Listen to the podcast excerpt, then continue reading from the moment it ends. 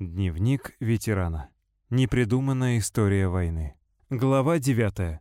Освобождение Европы. Воспоминания Иванченко Павла Поликарповича. В 1943 году призвали меня в армию. Было мне тогда 17 лет.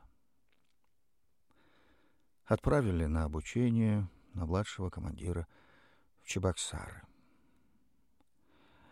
А в октябре 1943 года э, я уже был на фронте, в районе Будапешта.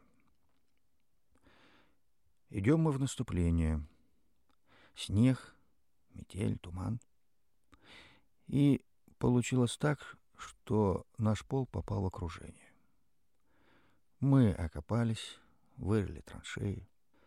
На следующий день на нас пошли немецкие танки. Танки идут, а у нас только автоматы и гранаты. Сидим мы в окопах, и вдруг командир роты прибегает, спрашивает, умеет ли кто-нибудь из пушки стрелять. Дело в том, что расчет одного из орудий выбыл из строя. Отозвался мой боевой товарищ Коля Берестень. Ну, и я с ним вызвался. А немцы идут, идут, в шахматном порядке. Хорошо, что у них на пути стояли замаскированные ящики с противотанковыми минами. Они наткнулись на них, постояли, подумали, и смотрим, обратно возвращаются. Берестень к тому времени был уже около 45-миллиметровой противотанковой пушки. Я подполз к нему и говорю, «Коля, ну что, давай стрелять?» Стрелять-то я умел, а вот как прицеливаться, знать не знал. И товарищ мой тоже. Что делать? Давай мы эту пушку вращать вверх-вниз. Затвор открыли, снаряд зарядили. Пустили один, второй, третий. Куда они ушли, не видим. Потом давай наводить на танки. Знаем же, что командиры за нами наблюдают. Мы боимся, руки трясутся, а вдруг заметят, что мы прицеливаться не умеем. Да и снарядов жалко. Не знаю уж как, но два танка мы подбили. И тем самым задержали наступление немцев. Они начали отступать. После боя вызывают нас с товарищем командиром батальона. Ну, думаю, на расстрел. Неумение наше заметим, мало ли. Входим мы в кабинет командира, а у него вдруг звонит телефон.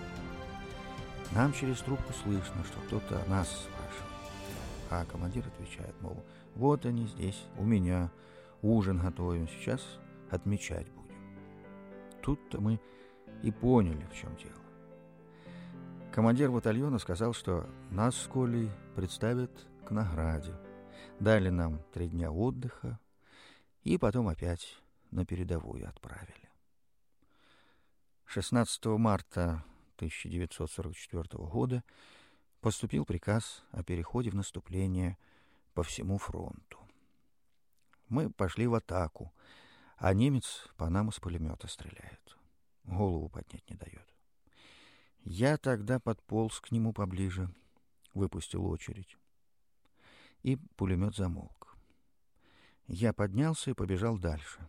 И вот как раз в этот момент меня снарядом ранило в голову и в ногу. Лежу, а немцы пробегают мимо.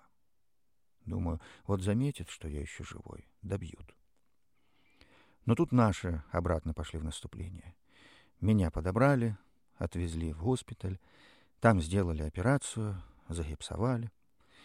В Венгрии я полежал неделю, потом в Румынии, а в апреле пришел приказ, кто больше двух месяцев в госпитале находится, отправлять на родину. Вот так для меня и закончилась война.